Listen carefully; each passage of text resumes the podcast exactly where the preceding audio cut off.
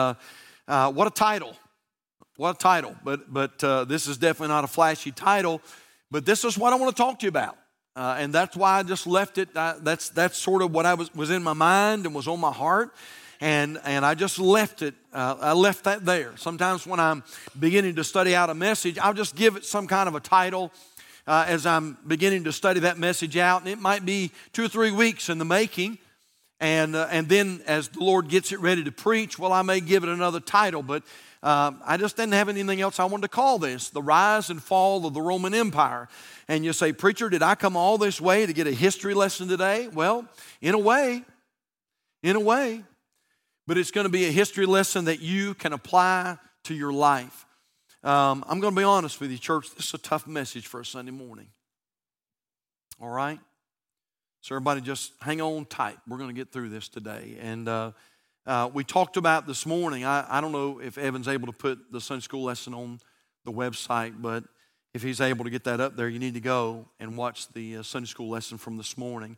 And we talked about the difference between preference and position.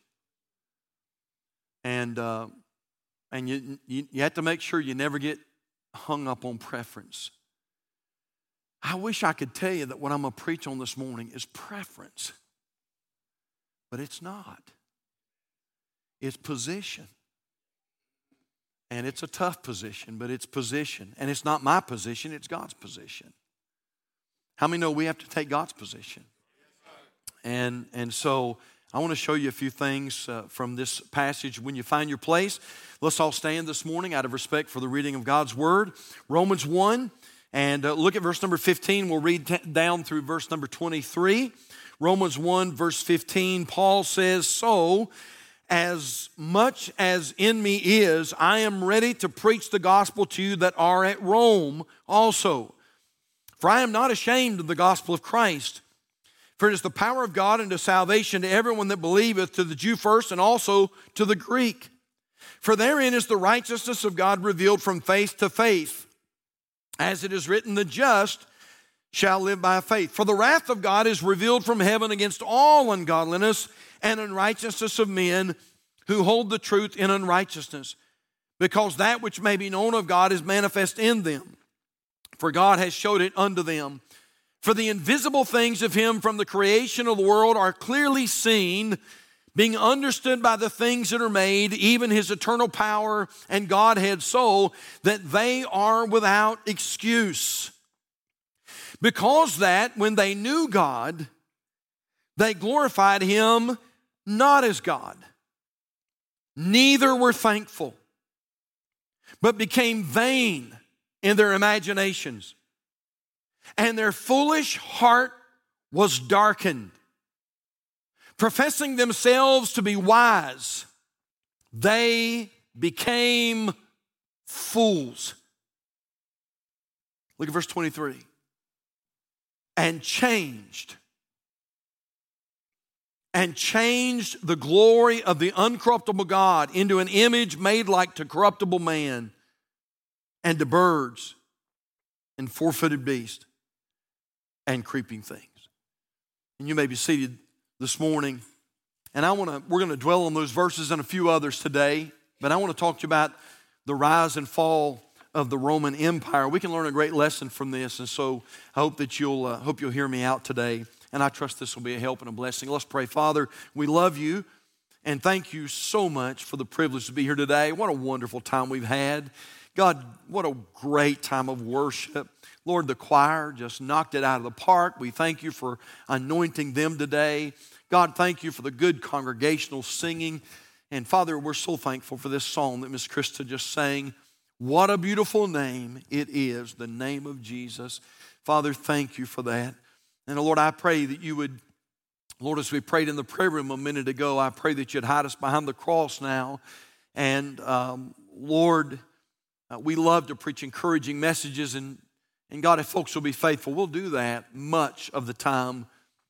But Lord, Today, you've sent us down a little different path, a little more instructive path, uh, maybe even a little bit more controversial path.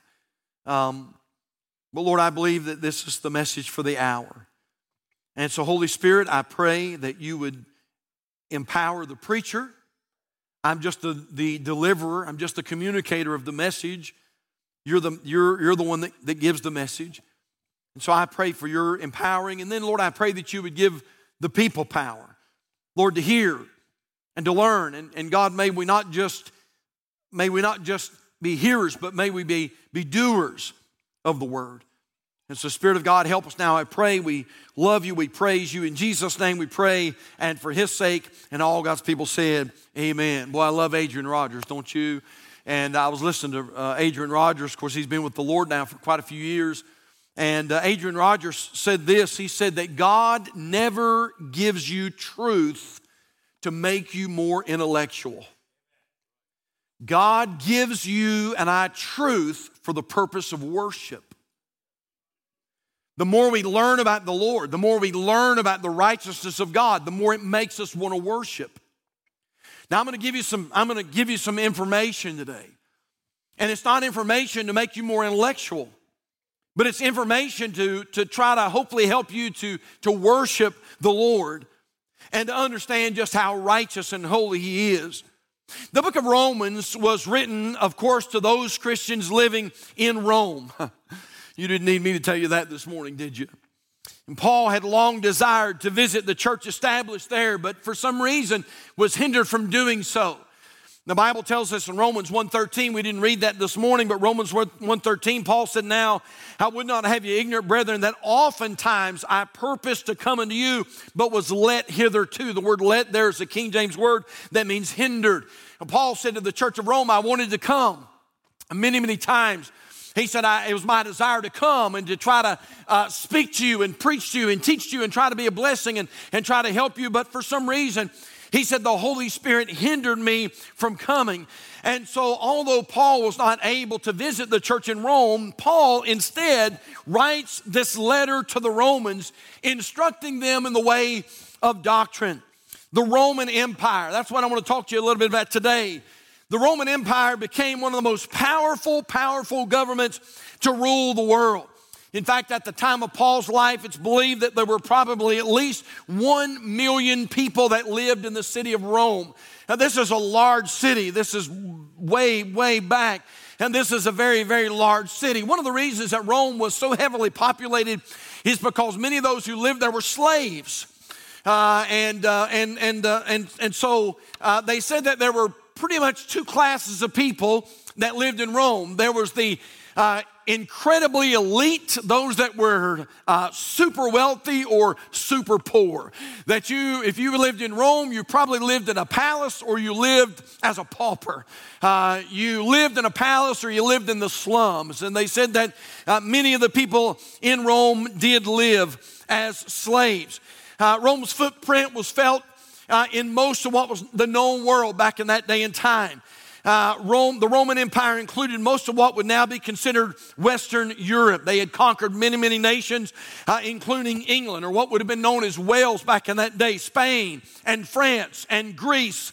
Uh, and most of the Middle East was conquered by the Roman Empire. And even the northern African coastal region was conquered by Rome. Again, uh, you understand that, that uh, most of the known world uh, was uh, there was much much of the world because travel was very limited back in that day. Uh, there were many places about the world we didn't even know about, but most of the known world was occupied by Rome. Uh, Rome was incredibly wealthy, incredibly wealthy. But this great empire, which is really interesting to read about, this great empire finally came crashing down and Rome ended up burning. Now, uh, there were several different reasons for that, but at least in part, Rome was destroyed because, in part, corruption became more and more predominant. And the more heady that Rome came, became, the more they thought that they could make up their own rules and they could do anything that they wanted to do, and they had to answer to no one, including God. And so Rome became a very idolatrous, idolatrous nation. Now, you say again, preacher, why are you telling us about the Roman Empire? Well, one of the reasons I'm telling you about them is because America today is very similar to Rome. Very, very similar to the Roman Empire. Think about it. Rome was, was very well known back in this day and time, and so is America. The United States of America is known worldwide. If there is a wealthy nation on the face of the earth, you're living in it. Man, we're blessed, aren't we? I mean, even the poorest of our people live better than many of the people in third world countries. And if you ever travel outside, and I know some of you have, if you ever travel abroad, it's amazing.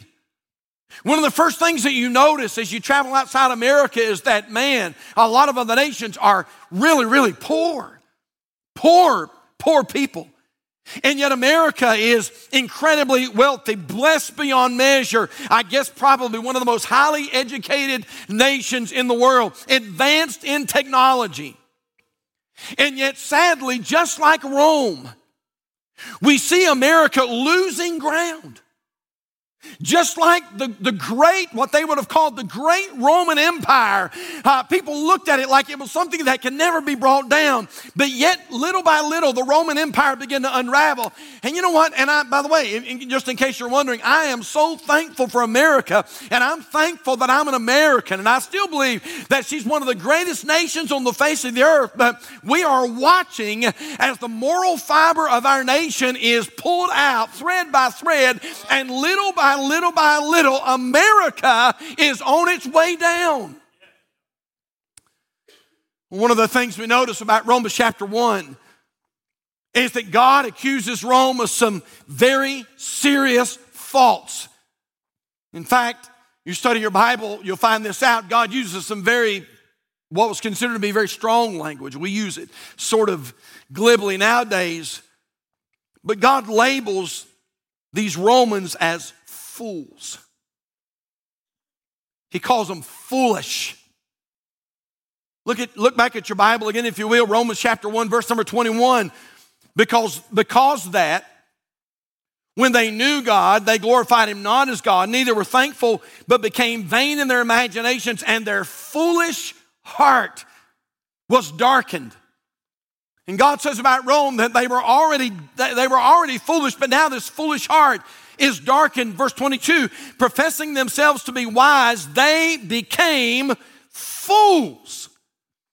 Well, I found that. I, I read that the other day and I began to think about that and I thought, Lord, uh, you said their foolish heart was darkened and you called Rome, the Roman people, foolish people, fools. Well, how was it that they became fools? Can I give you three, just three thoughts this morning? Number one, Rome became foolish in their theology. Look at Romans chapter 1, verse number 23. Interesting wording here. Romans 1, verse 23. The Bible says about Rome and change the glory. That word glory there is the idea of dignity, the dignity of God the power of God, the holiness of God, and they changed the glory of the uncorruptible God into an image made like the corruptible man, into birds and forfeited beasts and creeping things. The Romans were guilty of changing the glory of God and trying to make God similar to a man, even bringing him down to an animal, comparing God to a four-footed beast or creeping things. You say important? Pretty important because the world's trying to do the same thing today. That same strategy is being attempted as I speak, uh, and not just in Rome, but here in America. What are you talking about, preacher? Well, the world would have us, first of all, the world would have us deny his divinity. The world tries to persuade us that, to believe that God is just like a man, that there's nothing that's really, really special about the Lord. In fact, I'm pretty sure right now that there is a full blown propaganda crusade that's going on among our young people in our schools, our high schools, our college campuses, our universities, and, uh, and they're, they're doing this. They're trying their best to convince our youth that Jesus Christ was nothing more than just a man. Uh, he was just like you, he's just like me, he was a sinner like you, he was a sinner like me, that uh, he had the same lustful thoughts that you have, uh, the same lustful thoughts I have uh, that he had relationships, he was interested in women, he was married, he had children, and all in an attempt to try to bring God down to their level. Now, I want to tell you something, church. If the Lord Jesus Christ is a sinner, I've got some very bad news to share. If Jesus is a sinner, there's no way he could pay for your sin. People say, well, he's just, he's just like, just like you. Well, he was a man. He was 100% man, but thank God he was 100% God. And our Bible says he was the Lamb of God that taketh away the sin of the world. Listen to me. If Jesus Christ was just like me, and if Jesus was a sinner just like me, there was no way that he had the ability to pay my debt.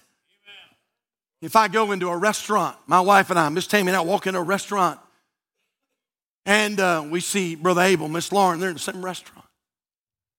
And we're sitting over here in this booth, and they're sitting over there across the, the way, and, and the uh, little waitress brings our, brings our ticket, and our ticket's $60. And Brother Abel walks over and says, Preacher, I want to pay for, I want to pay for your ticket.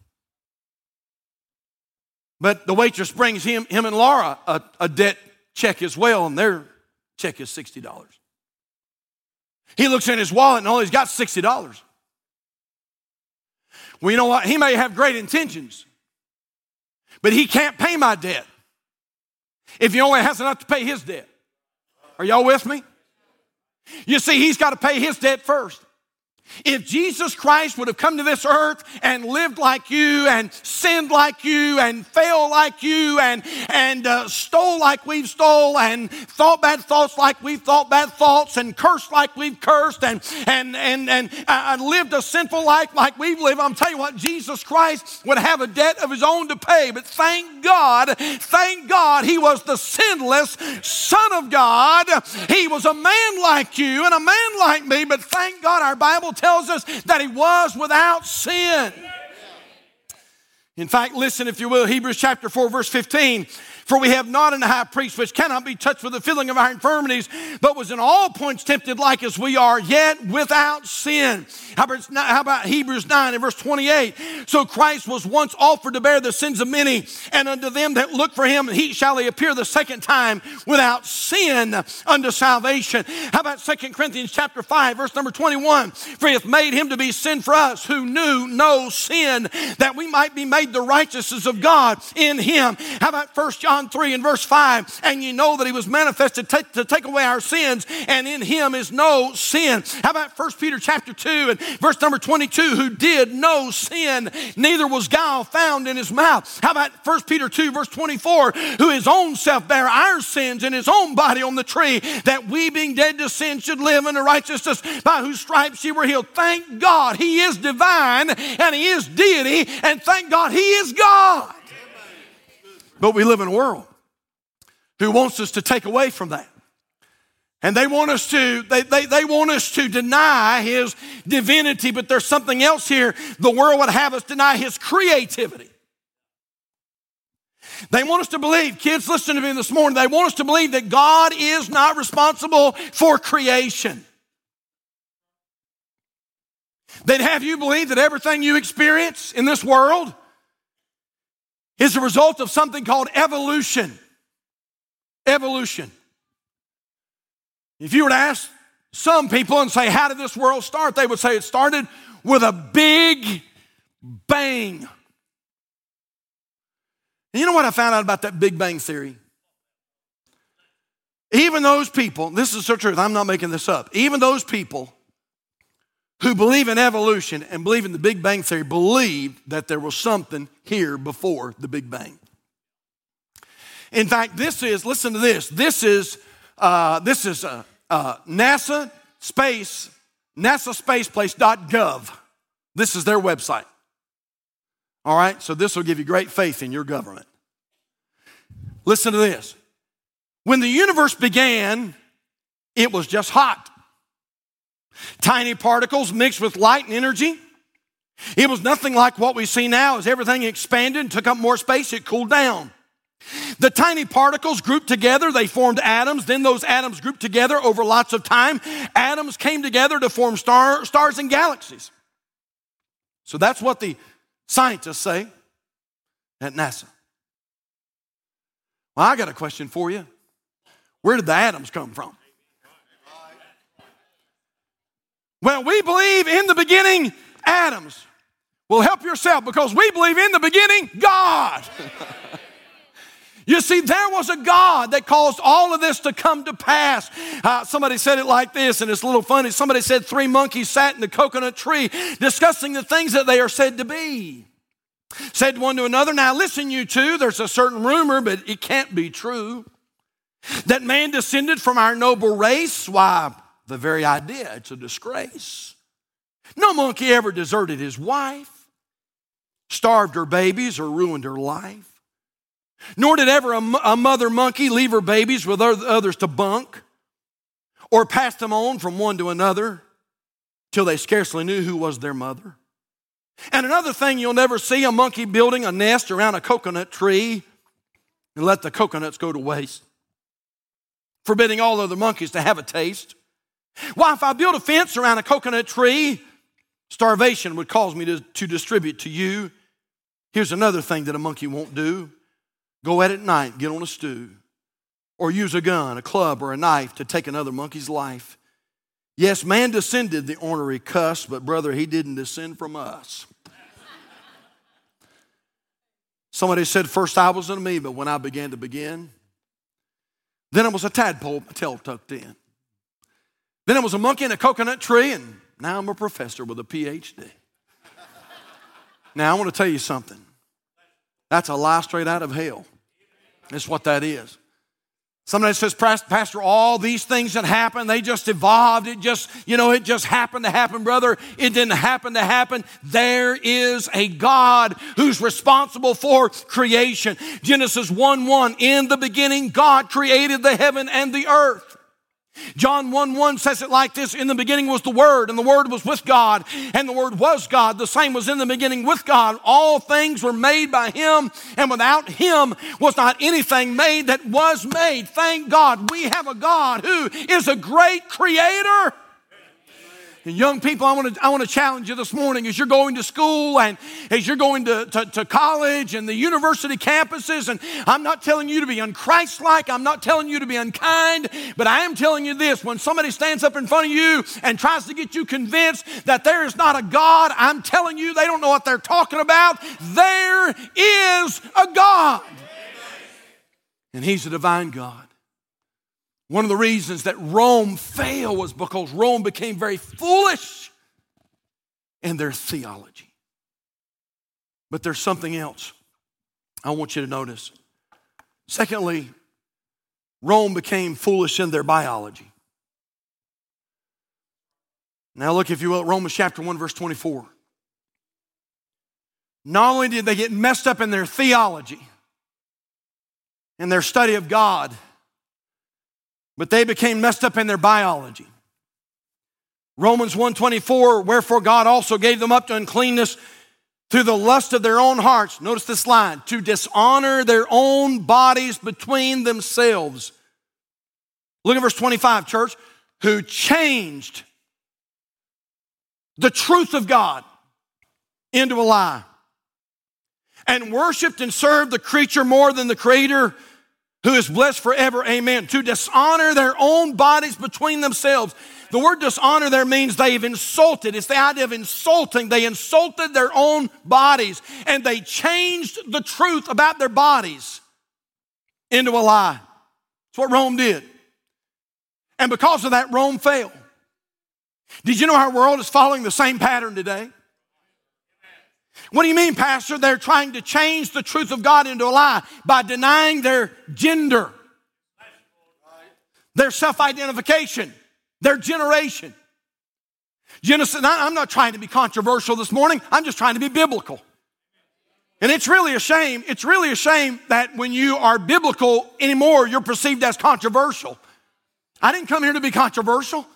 I'm not, a, I, I'm not uh, even a, a, a guy that likes conflict by nature, but I'm just telling you that I have a responsibility to preach what the Word of God says. And, uh, and we know one of the reasons that Rome failed is because they got all messed up in their biology. Uh, they begin to, uh, begin to deny their very gender. And we see that happening in America today. Now you say, Pastor, what are you talking about? This is what I'm talking about. Genesis one twenty seven. So God created man in his own image. In the image of God created he, he him male and female created he them. Genesis 5 2, male and female created he them. And then the Bible says, and blessed them. Now, it's, it's, it's necessary is it nice? It's not nice. It's not, uh, you know, I know sometimes you don't like to hear the preacher preach things like this, but it's necessary preaching. Because our kids today are so mixed up, man, they don't know which way is up. They're hearing so many things. Well, Oprah says this, and Dr. Phil says this, and, and this talk show host says this, and this teacher says this, and this college professor says this, and kids, this is what I'm saying. Let's just get back to what the Bible says. And the fact, the fact, and you can debate it all day long, but the fact of the matter is, when you are born, you are born with either XX chromosome or XY chromosome. What do, you, what, do, what do you mean, preacher? Listen, if you're born with an XY, that means you're a male. And if you're born with an XX, that means you're a female. By the way, be proud of who you are. Man, if you're a, if you're a woman, hallelujah. Thank God that God made you a woman. If you're a man, thank God that God made you a man. Don't try to change it. It is a shame what's going on in our nation, and Brother Finley made tribute to it on, on Thursday night. It is a shame when we've got, we've got parents that are trying to uh, change the minds of little five year old kids. They're going to have sex changes and gender changes. I'm telling you, that stuff's abomination in the sight of God. And somebody ought to preach on it. We listen, and, and, and this something too. I, I thought about this. We don't seem to be confused about this idea of gender, except when it comes to humanity. The other day, the other day we were with some of our folks, and uh, Ernie and Linda had their dogs with them, and they have a beautiful collie. Man, that's one of the prettiest collies I've ever seen. And, uh, you know, I can't remember what is it, boy or girl, Linda? It's a girl. Isn't it amazing? And I think I asked y'all that night. I said, is, is, it a boy or a girl? Isn't it amazing? Ernie and Linda didn't say, well, you know, she doesn't know. Well, you know, preacher, we're really not sure. Pastor, she hadn't made up her mind yet. No. No. Man, if you're out walking your dog, you're walking your dog, you come up and they say, Oh, that is so cute. Is that a boy or girl? Oh, yes, boy. Am I telling the truth or telling the truth this morning? I mean, listen, even the animals know. I mean, even the animals know. And yet we've got a bunch of crackpots out here in our colleges and, and, uh, and, and out here in these uh, places that are trying to get our kids all messed up and bumfuzzled and confused and say, you don't know what you are and you don't know what you want to be. Listen, I'm going to tell you what, there's a lot of things I don't know, but I'm telling you something. I know this. I'm a man. I'm a man. And oh, listen, they're trying to change, trying to change their gender. I'll tell you something else, this thing of biology. They're trying to change, change the truth of God into a lie by denying not only their gender, but by denying the sanctity of life. I'm talking about biology. What do you mean, preacher? Well, I'm pregnant, but it's not really a baby. And we're so mixed up, church. We're so mixed up now that when a reporter asks in the press, you know, this is either popular or not popular, but I'm just gonna, you know what? We might as well just go ahead and tell it like it is this morning. I mean, you know, we might just keep quit beating around the bush and just let's just tell it like it is. It's a sad, sad day in America when a reporter asked the White House pre, uh, briefing secretary uh, in the White House of the United States of America, "Can a man get pregnant?" and she won't even answer the question directly. We're mixed up. You know why we're mixed up? We got away from that book right there. And now we've got women and if you're here this morning and you've had an abortion, I'm thankful that there is a God that's a God of forgiveness. And God will restore you, and God still loves you, and God will use you. Uh, I'm, not, I'm not here to, to knock you down or to belittle you. I'm not at all. I'm, I'm thank God, thank God that God is a God of forgiveness. But I'm telling you, we have got to start standing up for the sanctity of life. Well, I'm pregnant, but it's not a it's not a baby. It's not a it's not a real life. Or it's this is my body and I'm free to do whatever I please with my body. Those are not your eyes and that is not your nose and that is not your feet. Only 22 days after fertilization, that little fetus that's about the size of a sesame seed, its little heart begins to beat. Only after six weeks, that baby's little nose and mouth are beginning to take shape. At seven weeks of pregnancy, it's about the size of a blueberry, but already its hands and its feet are developing. Church, I'm, I'm just telling you this this is not hard to understand. This is not rocket science, this is not hard to figure out. I, I, I don't want to get crass this morning, I, I don't want to. And I'm not going, I'm not going to, I don't think. I'm not going to get gross. But don't flash your medical license in front of me while you're pulling out little arms and legs and pieces and trying to tell me that you're just doing a procedure and that's all you're doing. Brother, what you're doing is all out murder. Murder. That's right. And I believe this, I believe, and we talk about the, the atrocities of an, of an Adolf Hitler and how he, uh, how he sent six million Jews to the concentration camps. Brother, I believe one of these days that Adolf Hitler will have to wait in line as America has to apologize for taking literally millions and millions of lives. And by the way, while I'm really good on that point, let me say something else. It's a sad day when it's a sad day when our politicians, since the Supreme Court has finally put down Roe versus Wade, it is a it is a sad day when our politicians and yes, even our president of the United States is now saying, listen, if you want an abortion, we'll pay your ticket, we'll pay your way, and we'll pay for the abortion. I want to tell Joe Biden that one of these days he will stand before Almighty God and he will answer for what he's done. Yes, and so will all those Supreme Court justices. And so will all those senators and governors. Bunch of compromisers. You say, Pastor, you need to calm down. No, it's time somebody got fired up. Rome fell. Why did they fall, preacher? They became fools. Fools in their theology. They came, became fools in their biology. Listen, Psalm 139, verse 14, still in the Bible.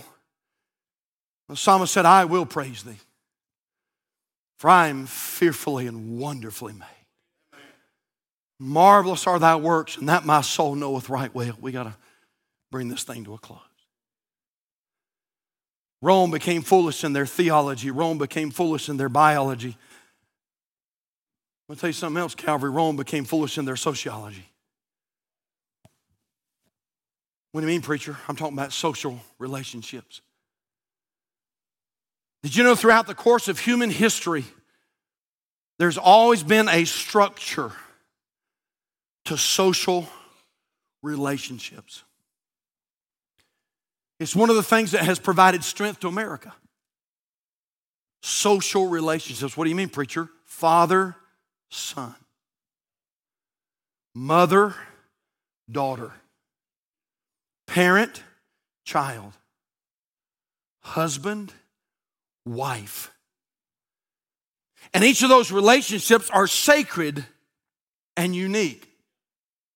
But let me tell you what's going on. We become foolish in our sociology. And so now we are completely changing the social structure. So men and women who are unmarried are trying to have the relationship of a married couple.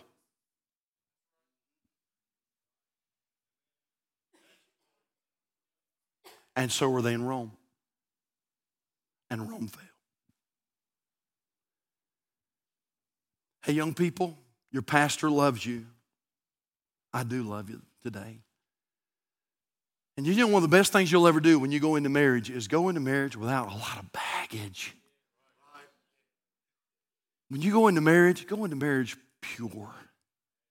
Save yourself for that young man. Save yourself for that young lady. Save yourself. Hey, if you're making out with somebody, you might be making out with somebody's future husband. It's, we're just having fun. I'm telling you, you just having fun, that's going to come back and haunt you later. Well, I could say so many things right there. We're changing up that, that those social relationships. Kids who aren't even grown are having relations reserved only for married couples. Men have left the need for women. Men with men women with women, adults with children,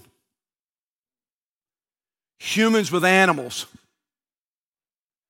You say, Pastor, don't talk about that. It's truth. I, and by the way, you say, Preacher, I don't think you ought to say it. He said it. I didn't say it. He said it. Look back in your Bibles, Romans chapter 1. Look at verse number 24, Romans 1 24. Look what God said. He said, Wherefore God also gave them up to uncleanness through the lust of their own heart, to dishonor, insult, and treat in shamefully. That's what that word dishonor means. To dishonor their own bodies between themselves, who changed the truth of God into a lie and worshiped and served the creature more than the creator, who's blessed forever. Amen. For this cause, God gave them up into vile affections, for even their women did change the natural use into that which is against nature. And likewise, also the men, leaving the natural use of the woman, burned in their lust one toward another. Well, well um, um, what's it talking about? It tells you what it's talking about. Men with men, working that which is unseemly and receiving in themselves that recompense of their error, which was meet. Now, I'm just, I'm just trying to tell you this there's a reason Rome fell. They became foolish in their theology, they became foolish in their biology, and they became foolish in their sociology. We say, Pastor, that's not very encouraging. Is there any hope? There is hope. And I'm holding it in my hand right here. There is hope. Let me give you this, we're done. In 2 Kings chapter 22, the Bible says that Josiah has become the king. He's eight years old when he begins to reign. It's one of my favorite Old Testament Bible stories. He's eight years old, eight years old when he inherits the throne. He grows a few years, he turns into a teenager, and the Bible says that uh, Josiah begins to walk in the ways of David, his father. He begins to do right and he, he, he tells his, his people, he said, We're going to open up the house of God and we're going to repair the house of God. And so he sends Hilkiah down there, and boy, they begin to get the workers together and they begin to repair God's house and they begin to open up the doors and open up the windows. They begin to bring all the trash and the debris out, and they're cleaning up all the rubble from the house of God that's been destroyed before he comes. And when they are, as they are cleaning up the house of God, they come across the law of the Lord. And the Bible says that they, Shaphan, I think it is, Shaphan takes the, the law of the Lord to the king and he begins to read to King Josiah. And the Bible says Josiah rents his garments and he says, Brother, we're in trouble.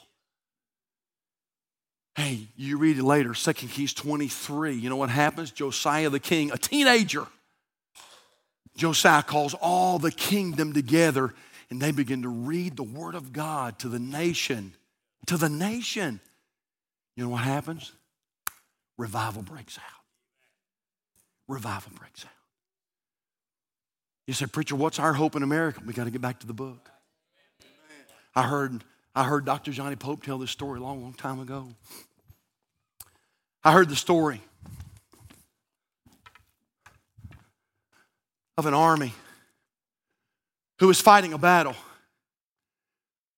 And the battle began to go down somewhat for the good guys and at the front of that army, there was a standard bearer. There was a guy that was holding the flag high. He was on the front lines of the, uh, of the battle, and all of a sudden, their standard bearer was wounded. He took a shot or two, and all of a sudden, the flag began to waver back and forth, and that standard bearer fell, and the flag came crashing down to the ground. One of the other soldiers seeing what happened without any regard to his own life, ran through those bullets and ran to the front line. And he picked up that standard and he raised that standard high. And the men back behind him began to shout this Quick! Quick! Bring the standard back to the men! Bring the standard back to the men! And that brave soldier yelled back and said, No, never! Bring the men up to the standard. And you know what, Calvary Baptist Church? It's not time that we bring the standard back to the men. It's not time we compromise our position because the world's in a mess. It's time, my dear friend, that we bring the men up to the standard. And it may not be popular, and we may or may not have the largest church in America preaching this kind of a message, but it's time we bring the men up to the standard. And it's time we bring our young people up to the standard and say, This is what the Word of God teaches. Would you bow your heads with me this morning? Father, thank you for your blessings. Thank you for the opportunity to be here at Calvary Baptist Church today. And God, I want to thank you for the Word of God. Father, thank you. You've given us a, you've given us a clear message. Father, I pray that you'd help us to help us to hold the line. Father, help us not to compromise. Now, Lord, help us to be Christ like and help us to be loving and help us to be kind to everybody that we come in contact with. But oh God, I pray that you'd help us to bring the men up to the standard. God, help us never to compromise our position. Father, I pray that you'd work in hearts today. And Lord, I pray that if it be your will, that Father, that somehow you would send revival to America again. Lord, I might make it out. I might make it out of this world unscathed, but I don't know my, my, about my grandbabies. Lord, I've got little Barrett here and I've got little Moses and Adrian with me right now. God, I wonder what this world's going to be like for them if you tarry your coming. What's it going to be like in 30 or 40 years? Are they going to be free to do what we're doing today? God, today I pray that you'd help us to Help us to take a stand and help us to be found faithful. Our heads are bowed, our eyes are closed. Just a question or two this morning. How many, first of all, are here today would say, Pastor, if I died today, I know beyond a shadow of any doubt, I know that I'm saved and on my way to heaven. If that's you, you just sort of wave your hand at the Lord and say, Yes, yes, I know that I'm saved. Praise the Lord. Wonderful. Wonderful. It's a wave offering. You can lower your hands. Let me ask you this, though. How many are here this morning would say, Pastor, I couldn't raise my hand. And if I died today, I'm not sure I would go to heaven. And I need you to pray for me. Is there one like that anywhere today? You'd let me have a prayer with you right now. You'd say, Preacher, if I died, I'm not sure that I would go to heaven and you'd slip your hand up right now. Can I pray with you right now? You just slip your hand up. You'd say, Pastor, remember me. I see that hand. Is there another? Preacher, if I died today, I'm not sure of heaven. Would you pray for me? Is there another? Can I pray for you? Just raise it up high to me, okay? Amen. Anybody else? Anybody else? Can I pray for you? I'm going to pray for these today. Maybe you're here this morning, you say, Pastor, I've already raised my hand about salvation, but I, I need to rededicate my life to Christ. I'm not really where I need to be with the Lord. It's time that I come up to the standard. Preacher, it's time I come up to the standard. With heads bowed and eyes closed and no one looking around, if that's you right now, you just slip your hand up. Say, Pastor, remember me. I need to rededicate my life to Christ. You'd slip your hand up right now. How many are like that today? Would you do me a big favor? Would you stand all over the house? Father, thank you for your blessings. And Lord, thank you for showing us something from Romans chapter 1 today. Lord, I pray that you'd help us to be faithful with your word. God, help us to continue to to preach the gospel. God, to do everything we can to get people born again, to get people saved. Father, I pray that you'd help some mamas and daddies to, to come up to the standard today. God, I pray that you'd give us some young people and teenagers, young adults that would come up to the standard today. God, help us not to compromise. Lord, help us not to lose what you've given us in this great, great nation. Lord, I pray that you'd work in hearts today, those who need to be saved, those who've raised their hands. Father, I pray that you'd help them to come. Lord, those who need to rededicate their life to Christ, I pray that you'd help them to come. And Lord, maybe there are others here today that have been saved, but they've not followed in believers' baptism, and they need to make themselves a candidate for baptism. It could be many things, but God, I pray today that you would work. And we thank you and we praise you in Jesus' name. Our heads are bowed, our eyes are closed. Our personal workers are in the altar. If we can pray with you about something, the altars are open today. Would you come while we wait just for a moment? We'll sing in just a second, Lord willing. Preacher, not sure about heaven. Hey, why don't you come right now? Would you come?